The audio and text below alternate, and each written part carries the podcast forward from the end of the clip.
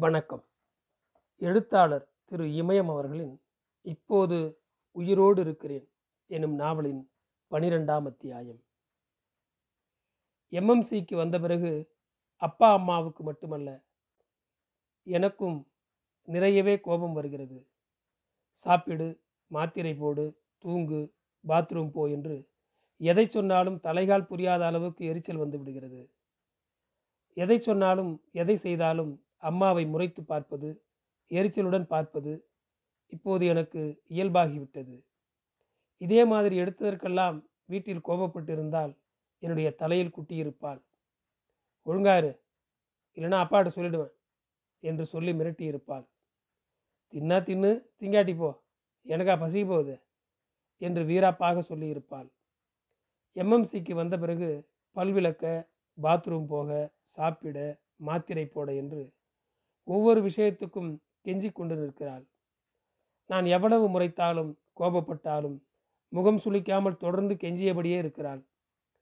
கோபப்படக்கூடாது என்றுதான் நினைக்கிறேன். ஆனால் கோபம் வந்து விடுகிறது. எங்களை வாசலுக்கு முன் நிற்க வைத்துவிட்டு போன இந்த நர்ஸ் இன்னும் வெளியே வரவில்லை. நானும் அம்மாவும் அப்பாவும் எதிரில் சாத்தப்பட்டிருந்த கதவையே வெறித்தபடி இருந்தோம். நான் எங்காவது புது இடத்துக்கு போனால் அந்த இடத்தில் என்ன இருக்கிறது எப்படி இருக்கிறது ஏன் இருக்கிறது என்று ஆராய்வது என்னுடைய பழக்கம். வீட்டிலும் அப்படித்தான். எது எது எங்கே இருக்கிறது என்று ஆராய்ந்து கொண்டிருப்பேன். ரைஸ் மில்லுக்கு போனாலும் எது எது எங்கே இருக்கிறது என்று ஆராய்ந்து கொண்டிருப்பேன். என்ன அந்த பையன் எப்படி இருக்கிறான்? என்று சொல்லி அம்மா என்னை திட்டும் போதெல்லாம் என்னோட அறிவுக்கு பிறந்தவன் அப்படி தான் இருப்பான். பிற்காலத்தில் ஆராய்ச்சி செய்வான். சயின்டிஸ்டாக வருவான் என்று அப்பா பெருமையாக சொல்லி சிரிப்பார். நான் இப்போது புது இடத்தில்தான் இருக்கிறேன். இதுவரை நான் பார்க்காத இடமாக இருக்கிறது. ஆட்களும் புதியவர்கள்தான். பார்ப்பதற்கும் ஆராய்ச்சி செய்வதற்கும் நிறைய இருக்கிறது. ஆனால் நான் எதையும் பார்க்கவில்லை. ஏன் இப்படி இருக்கிறது? ஏன் இங்கே இருக்கிறது? என்று யோசிக்கவே இல்லை. எனக்கு இருந்த கவலையெல்லாம் கதவை எப்போது திறப்பார்கள் என்பது மட்டும்தான். நீ வெளியே வர வரைக்கும் நானும் அம்மாவும் இந்த இடத்துல தான்ப்பா நின்றுட்டு இருப்போம் என்று அப்பா சொன்னார். அவர் சொன்னதை நான் காதில் வாங்கிக் கொள்ளவில்லை. கதவு திறக்கப்பட்டதும் மலையிலிருந்து தள்ளிவிடப்பட்டது போல் பதறிப்போனேன். நான் உட்கார்ந்திருந்த நாற்காலி அறைக்குள் தள்ளப்பட்டதும் கதவு சாத்தப்பட்டது.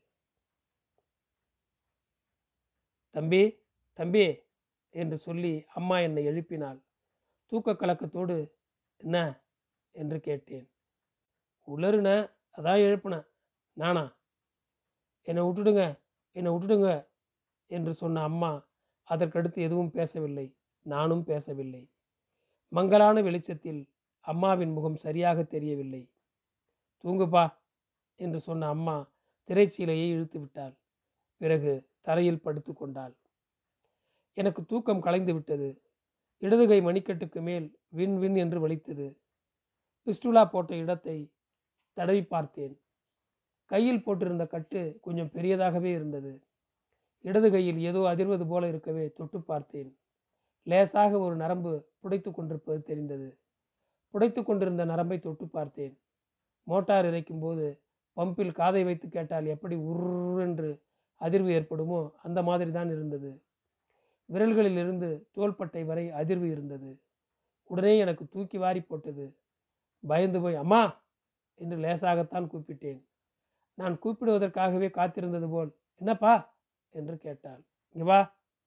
எழுந்து திரைச்சீலையை லேசாக விலக்கிவிட்டு என்னை பார்த்தாள். இங்கே தொட்டுப்பாரு என்று சொன்னதோடு நிற்காமல் அம்மாவின் கையை பிடித்து புடைத்து கொண்டிருந்த நரம்பின் மீது வைத்தேன். என்ன இது? கரண்ட் ஓடுற மாதிரி இருக்க? என்று சொன்ன அம்மா பதற்றமாகி விடுவிடுவென்று போய் நர்ஸை அழைத்து கொண்டு வந்தாள். என்னுடைய கையை தொட்டு பார்த்த நர்ஸு பிஸ்டலா போட்டால் அப்படி தான் இருக்கும். ரத்தம் போகிற வேகம் தான் அது. மற்றபடி ஒன்றும் இல்லை. பயப்படாதீங்க. என்று சொல்லிவிட்டு என் மீது போர்த்தியிருந்த போர்வையை சரி செய்தார். இது எப்போ நிற்கும்? என்று அம்மா கேட்டார் பிஸ்டலாக இருக்கிற வரைக்கும் இருக்கும் என்று சொன்னார். என்னுடைய பதற்றத்தை பற்றியோ அம்மாவினுடைய பதற்றத்தை பற்றியோ அப்பாவின் பதற்றத்தை பற்றியோ துளியும் நர்ஸு கவலைப்படவில்லை. பிஸ்டலா எது வரைக்கும் இருக்கும்? டயாலிசிஸ் பண்ணுற வரைக்கும் இருக்கும். நர்ஸினுடைய வார்த்தை கொதிக்கிற தண்ணீரண்டாவை தூக்கி என்னுடைய நெஞ்சில் வைத்தது போல் இருந்தது. இது இல்லாமல் இருக்க முடியாதா? எப்படி இருக்க முடியும்? என்று கேட்ட நர்ஸு வேறு என்ன என்பது போல் அம்மாவை பார்த்தார். அம்மா பேச மறந்தவள் போல் நின்று கொண்டிருந்தாள். அவசரம்னா கூப்பிடுங்க என்று சொல்லிவிட்டு நர்ஸ் போய்விட்டார். பாத்ரூம் போகணும் என்று சொன்னதும் வலதுகை பக்கமாக அணைத்து பிடித்தபடி என்னை தூக்கி உட்கார வைத்து நான் கால்களை வைக்கிற இடமாக பார்த்து செருப்புகளை எடுத்து வைத்து இறக்கிவிட்டாள் இருவரும் கழிப்பறைக்கு வந்தோம். நான் வலது கையால் கவுனை தூக்கி பிடித்து கொண்டேன். அம்மா என்னுடைய உயர்நிலையை பிடித்து சிறுநீர் குடுவையின் வாய்க்கு பகுதியில் வைத்தாள். வெக்கமாகவும் கூச்சமாகவும் இருந்தது. வெட்கத்தையும் கூச்சத்தையும் மறைப்பதற்கு எனக்கு இருந்த வழி கண்களை மூடிக்கொள்வதுதான். இப்போதும் அதைத்தான் செய்தேன். அம்மா சிறுநீர் எவ்வளவு வந்திருக்கிறது என்று பார்த்து கொண்டிருந்தாள். கழிப்பறையை விட்டு வரும்போது ஒவ்வொரு படுக்கையாக பார்த்து கொண்டே வந்தேன். பெரும்பாலான படுக்கைகளில் திரைச்சீலைகள் தொங்கிக் கொண்டிருந்தன. வார்டு அமைதியாக இருந்தது. நான் நடந்து வருகிற சத்தம் கூட எனக்கு தெளிவாக கேட்டது. பிறகு குழந்தையை படுக்க வைப்பது போல்தான் அம்மா என்னை படுக்க வைத்தாள். இடது கையில் புடைத்து கொண்டிருந்த நரம்பில் விரலால் தொட்டு தொட்டு பார்த்தாள். மறுநொடியே அவளுடைய கண்கள் கலங்கிவிட்டன தூங்குப்பா என்று சொல்லிவிட்டு தரையில் படுத்து கொண்டாள். தலையணை கொஞ்சம் மேடாக இருப்பது போல் இருந்தது. அதை சரியாக்குவதற்காக அம்மாவை கூப்பிட்டேன். என்ன சாமி? என்று கேட்டாள். தலகாணி மேடா இருக்கு. என்று சொன்னதும் எழுந்து வந்து தலையணையை சரி செய்தாள். தலையணைக்கு அடியில் இருந்த பந்தை எடுத்து எனது உள்ளங்கையில் வைத்து லேசா அமுக்குப்பா என்று சொன்னாள். எதுக்கு? பந்தை அமுக்குனா தான் கையில் போட்டிருக்கிறது நல்லா வேலை செய்யுமா? நான் பந்தை லேசாக அழுத்தினேன். பூனைக்குட்டியை அழுத்தி பிடித்தது போல் இருந்தது. ஐந்தாறு முறைக்கு மேல் என்னால் பந்தை அழுத்த முடியவில்லை. பிஸ்டலா போட்ட இடத்தில் மட்டுமல்ல இடது கை முழுவதும் வலித்தது. நான் பந்தை அழுத்துவதை நிறுத்தியதும் செத்த அமுக்குப்பா என்று சொல்லி அம்மா கெஞ்சினாள். வலிக்குது செத்த நேரம் அமுகுசாமி வலிக்குதுன்னு சொல்கிறல்ல என்று சொல்லி சிடுசிடுத்தேன். அமுக்கு வேணாம் கையிலே பந்து இருக்கட்டும் என்று பணிவாக சொன்னாள். ஸ்கிரீன் அழித்து என்று அதிகாரத்தோடும் கோபத்தோடும் சொன்னேன். எஜமானின் ஏவலை செய்வது போல் அம்மா திரைச்சீலையை இழுத்து விட்டாள். திரைச்சீலைக்குள் நானும் திரைச்சீலைக்கு வெளியே அம்மாவும் இருந்தோம். பந்தை லேசாக அழுத்தினேன். இரண்டு மூன்று முறைகளுக்கு மேல் அழுத்த முடியவில்லை. பிஸ்டுலா போட்டதால் ஏற்பட்ட வலியை விட பந்தை அழுத்துவதால் கூடுதல் வலி உண்டாயிற்று. என் உள்ளங்கைக்காகவே செய்தது போல் இருந்தது பந்து. மருத்துவமனையில் கொடுத்திருப்பார்களா? அப்பா வாங்கி கொண்டு வந்திருப்பாரா? பந்து எப்படி வந்திருக்கும் என்று யோசித்ததும் பிஸ்டுலா போட்டுக்கொள்வதற்காக நான் அறுவை சிகிச்சை அறைக்குள் போனது நினைவுக்கு வந்தது. அறுவை சிகிச்சை அறைக்குள் அடுத்தடுத்து மூன்று கண்ணாடி கதவுகள் இருந்தன. அதற்கடுத்துதான் அறுவை சிகிச்சை செய்யும் அறை. நான் உட்கார்ந்திருந்த சக்கர நாற்காலி உள்ளே போனதும் ஒரு பெண் என்னை படுக்க வைத்தாள். இரண்டு மருத்துவர்கள் நான்கு நர்ஸுகள் இருந்தார்கள். நான்கு பேருமே மாஸ்க் போட்டு கொண்டிருந்தார்கள். கழுத்திலிருந்து கால் வரை கவுன் போட்டு கொண்டிருந்தார்கள். யாருடைய முகமும் தெளிவாக தெரியவில்லை. கருவிகளையும் இயந்திரங்களையும் பார்க்க முயன்றபோது ஒன் சைடாக படுத்தம்பே என்று ஒரு நர்ஸ் சொன்னது கேட்டது. ஒரு கழித்து படுத்துக்கொண்டேன் முதுகில் ஊசி போடுவது தெரிந்தது. சில நொடிகளிலேயே தூக்கம் கண்ணை சொக்கியது. மருத்துவர்கள் பேசிக்கொள்வது தெரிந்தது. ஆனால் என்ன பேசிக்கொள்கிறார்கள் என்பது புரியவில்லை. இடது கையின் மணிக்கட்டுக்கு அருகில் ஏதோ செய்கிறார்கள் என்பது தெரிந்தது. ஆனால் என்ன செய்கிறார்கள் என்பதுதான் தெரியவில்லை. எப்போது நான் தூங்கினேன் என்பது தெரியவில்லை. வார்டுக்கு வந்த பிறகும் நான் தூங்கியபடிதான் இருந்தேன். அறுவை சிகிச்சை அறைக்கு போகும்போது இருந்த தெளிவு எனக்கு இப்போதுதான் திரும்பியது. இடது கையில் பிஸ்டுலா போட்ட இடத்தில் வலியும் புடைத்து கொண்டிருந்த நரம்பில் ஏற்பட்டிருந்த அதிர்வும் என்னை தூங்க விடாமல் செய்தன. என்னுடைய கையில் இருபத்தி நான்கு மணி நேரமும் ஓடுகின்ற மோட்டார் பம்பு ஒன்றை பொருத்தி விட்டது போல இருந்தது. சம்பந்தமே இல்லாமல் அப்பாவின் ஞாபகம் வந்தது.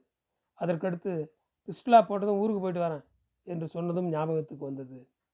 அப்பா மருத்துவமனையில் இருப்பாரா? ஊருக்கு போயிருப்பாரா? அப்பா எப்போதாவது தான் பிராந்தி குடிப்பார். பிராந்தி குடிக்கிற அன்று மட்டும் என்னை பக்கத்தில் உட்கார வைத்துக்கொண்டு நீ என்ன படிக்கிற? நாங்கள் படிக்கிற காலத்தில் நூற்றுக்கு நூறு ஒரே ஒரு பையன்தான் வாங்குவான். அப்போ அது உலக அதிசயமாக இருந்துச்சு. ஆனால் இன்றைக்கி இருபதாயிரம் பேர் முப்பதாயிரம் பேர்னு நூற்றுக்கு நூறு வாங்குறாங்க.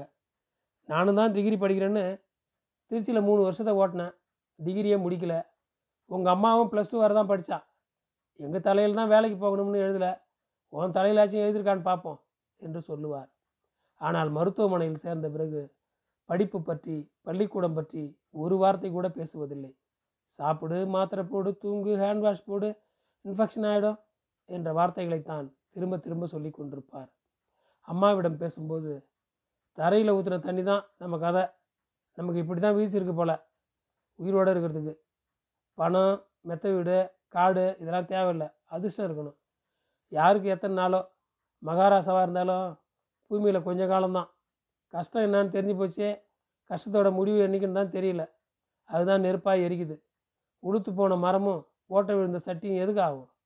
நீச்சல் தெரியாமல் ஆற்று காலத்தில் கூச்ச மாதிரி தான் என்றெல்லாம் சொல்வார். இந்த வார்த்தைகளை எல்லாம் ஏன் சொல்கிறார்? எதற்காக சொல்கிறார் என்பது எனக்கு தெரியாது. அப்பாவை பற்றி நினைத்து பார்த்ததுமே எனக்கு அம்மாவின் முகம் நினைவுக்கு வந்தது. அம்மா சொன்னது பேசியது என்று எதுவும் நினைவுக்கு வரவில்லை. அவளுடைய கண்கள் மட்டும்தான் நினைவுக்கு வந்தன. மருத்துவமனைக்கு வந்த பிறகு அம்மாவினுடைய கண்கள் எப்போதும் நிரம்பியிருந்த தண்ணீர் குடம் போல் தான் இருந்தன. இனிமேல் என்னால் பள்ளிக்கூடத்துக்கு போக முடியுமா? வாரத்துக்கு இரண்டு நாட்கள் மருத்துவமனைக்கு சென்று டயாலிசிஸ் செய்து கொள்ள வேண்டிய நிலையில் எப்படி பள்ளிக்கூடத்துக்கு போக முடியும்? வாரத்துக்கு இரண்டு நாட்கள் விடுமுறை எடுத்தால் பள்ளிக்கூடத்தில் நிச்சயமாக விட மாட்டார்கள். அரை நாள் விடுமுறை எடுத்தாலே ஆசிரியர்களும் பள்ளி முதல்வரும் கத்தி தீர்த்து விடுவார்கள். பள்ளிக்கூடத்தை பற்றி நினைத்ததுமே பத்தாம் வகுப்பில் தமிழ் பாடம் நடத்துகிற ரேணுகா ஆசிரியை நினைவுக்கு வந்தார். எப்போது கட்டுரை எழுதி கொண்டு வர சொன்னாலும் நான் மாவட்ட ஆட்சித் தலைவரானால் நான் முதலமைச்சரானால் நான் பிரதமரானால் என்ற தலைப்புகளில் தான் எழுதச் சொல்வார். இப்போது என்னிடம் அந்த தலைப்புகளில் கட்டுரை எழுதச் சொன்னால் மாவட்ட ஆட்சித்தலைவர் முதல்வர் பிரதமரானால் என்பது பற்றி எழுதுவேனா? இடது கையை லேசாக அசைத்தாலே வலி உயிர் போகிறது. விடிந்து விட்டால் எல்லா பிரச்சனையும் தீர்ந்துவிடும். சீக்கிரம் விடிய வேண்டும் என்று நினைத்தேன். அப்போது ஒரு பையன் வலிக்குதே ரொம்ப வலிக்குதே என்று சொல்லி அழுகிற குரல் கேட்டது. மில்லுக்கு வந்தவங்களுக்கிட்ட நீங்கள் செஞ்ச தப்பால் தான் என் பிள்ளைக்கு இப்படி ஆயிடுச்சு என்று அம்மா சொன்னதும் அப்பாவின் முகம் மாறிவிட்டது. கோபத்துடன் பல்லை கடித்தார். கொன்று விடுவது போல அம்மாவை பார்த்தார். லாடம் கட்டாத வர உன்னோட வாய் அடங்காது. என்று சொன்னார். பிறகு என் பக்கமாக பார்த்தார். அக்கம் பக்கம் பார்த்தார். கடைசியாக அம்மாவை பார்த்து பெத்து ஒரு மணி நேரத்துலேயே குப்பை தொட்டியில் புள்ளைய போட்டு போகிறவெல்லாம் நல்லா இல்லை இந்த நாட்டில். அவளுங்க செஞ்ச பாவத்தை விட நான் செஞ்சுருப்பேன்? என்று கேட்டார். உன்ன மாதிரி ஆளுங்க செய்கிற தப்பால் தான் பொட்டச்சிங்க பிள்ளைய குப்பை போட்டு போகிறாளுங்க என்று சொன்னதும் ஓங்கி அம்மாவின் கன்னத்தில் அடித்தார். மறுகணமே அம்மாவின் கண்களிலிருந்து கண்ணீர் கொட்டியது. சாதாரணமாகவே அப்பாவுக்கு கோபம் வரும். கோபம் வந்துவிட்டால் எடுத்த எடுப்பில் அடிப்பார். எந்த இடத்தில் இருக்கிறோம்? பக்கத்தில் யார் இருக்கிறார்கள் என்றெல்லாம் பார்க்க மாட்டார். அம்மா சொல்கிற மாதிரி அப்பாவை ஊரில் யாரும் சொன்னதில்லை. அம்மா சொல்வது உண்மையா பொய்யா? ஊருக்குள் அப்பாவுக்கு கெட்ட பெயர் கிடையாது என்பது மட்டும்தான் எனக்கு தெரியும். அப்பாவின் மீது எனக்கு கோபம் உண்டாயிற்று. வெறுப்புடன் பார்த்தேன். சவரம் செய்யாத முகத்துடன் அழுக்கு வேட்டி சட்டையுடன் உட்கார்ந்திருந்தார். வழக்கமாக இருக்கும் மிடுக்கில் ஒரு துளி கூட இப்போது அவரிடம் இல்லை. கடன் கேட்க வந்த ஆள் மாதிரி பரிதாபமாக உட்கார்ந்திருந்தார். அப்பாவும் அம்மாவும் என்னால் தான் சண்டை போட்டுக் கொள்கிறார்கள் என்பது தெரிந்தது. நான் இருக்கும் வரை இந்த சண்டை நிற்காது என்று நினைத்ததும் அழுகை வந்தது. எந்த இடத்துல எந்த நிலமையில குந்திருக்குன்னு தெரியவானா? நானே பைத்தியம் முடிக்காத குறையாக குந்திருக்கிறேன். நிற்க முடியல நடக்க முடியல. பச்சை தண்ணியை கூட வாயில் ஊற்ற முடியல. படுத்தா கண்ணை மூட முடியுதா? ஒரு மாதத்தில் ஒரு வருஷத்தில் முடிஞ்சிடுற மாதிரியா வந்திருக்கு நோவு? அவன் கதை முடிகிற அன்றைக்கி தான் இந்த பிரச்சனையும் முடியும். அவனுக்கு ஒவ்வொரு நாளும் நெருப்பு மேலே நடக்கிற மாதிரி தான். அதை நினச்சாலே முள்ளு மேலே குந்திருக்கிற மாதிரி இருக்குது செத்துடலாம்னு இருக்குது இந்த நிலைமையில என்ன பேசிகிட்டு இருக்க? என்று அப்பா கேட்டார். முன்பு இருந்த கோபம் இப்போது அவருடைய குரலில் இல்லை. அம்மாவிடமிருந்து சிறு முனகள் கூட பதிலாக வரவில்லை. கொஞ்ச நேரம் பேசாமல் இருந்துவிட்டு வன்மம் நிறைந்த குரலில் அடி வாங்குற கழுது தான் ஒழுங்காக இருக்கும் என்று சொன்னார். அம்மாவின் பழக்கமே அதிகமாக பேசுவதும் அடி வாங்குவதும் தான் என்றைக்கு அடி வாங்குகிறாளோ அன்றிலிருந்து ஐந்தாறு நாட்களுக்கு அப்பாவிடம் பேச்சே வைத்து கொள்ள மாட்டாள். கோபித்து கொண்டு பாட்டி வீட்டுக்கும் போக மாட்டாள். கோபத்தில் இருக்கிற நாட்களில் வீட்டு வேலைகளை சரிவரச் செய்வாள். அப்பாவின் மீது இருக்கிற கோபத்தை எல்லாம் வேலை செய்வதில் காட்டுவாள். தன்னிடம் பேசாமல் இருப்பது பற்றி ஓயாமல் வேலைகள் செய்து கொண்டிருப்பதை பற்றி எல்லாம் அப்பா சட்டை செய்யாது மட்டுமல்ல ஜோக்கும் அடிப்பார். கிரீஸ் போட்டால் தான் வண்டி நல்லா ஓடும் என்று சொல்லிவிட்டு சிரிப்பார். அப்பா திட்டினாலும் கோபப்பட்டாலும் கொஞ்ச நேரம்தான். பிறகு எப்போதும் போல ஜாலியாக இருப்பார். சினிமா பாட்டு பாடுவார். என்னிடமும் அம்மாவிடமும் ஜோக் அடிப்பார். ஆனால் அம்மா அப்படி இல்லை. சண்டை என்றால் சண்டை சந்தோஷம் என்றால் சந்தோஷம் விரோதம் என்றால் விரோதம்தான். மனுஷன் தண்ணி போல எல்லாத்துக்கும் ஏற்றுற மாதிரி இருக்கணும் என்று அப்பா சொல்வார். அதற்கு அம்மா பல்லை கடித்து கொண்டே சாக்கடையில் ஓடுற தண்ணியாக இருக்க மாட்டான் என்று சொல்வாள். அம்மாவுக்கு கடன் கொடுப்பதும் பிடிக்காது கடன் வாங்குவதும் பிடிக்காது. அப்பா அப்படியல்ல. யாராவது கடன் கேட்டாலும் கொடுப்பார். யாரிடம் வேண்டுமானாலும் கடன் கேட்பார். நன்றி. தொடரும்.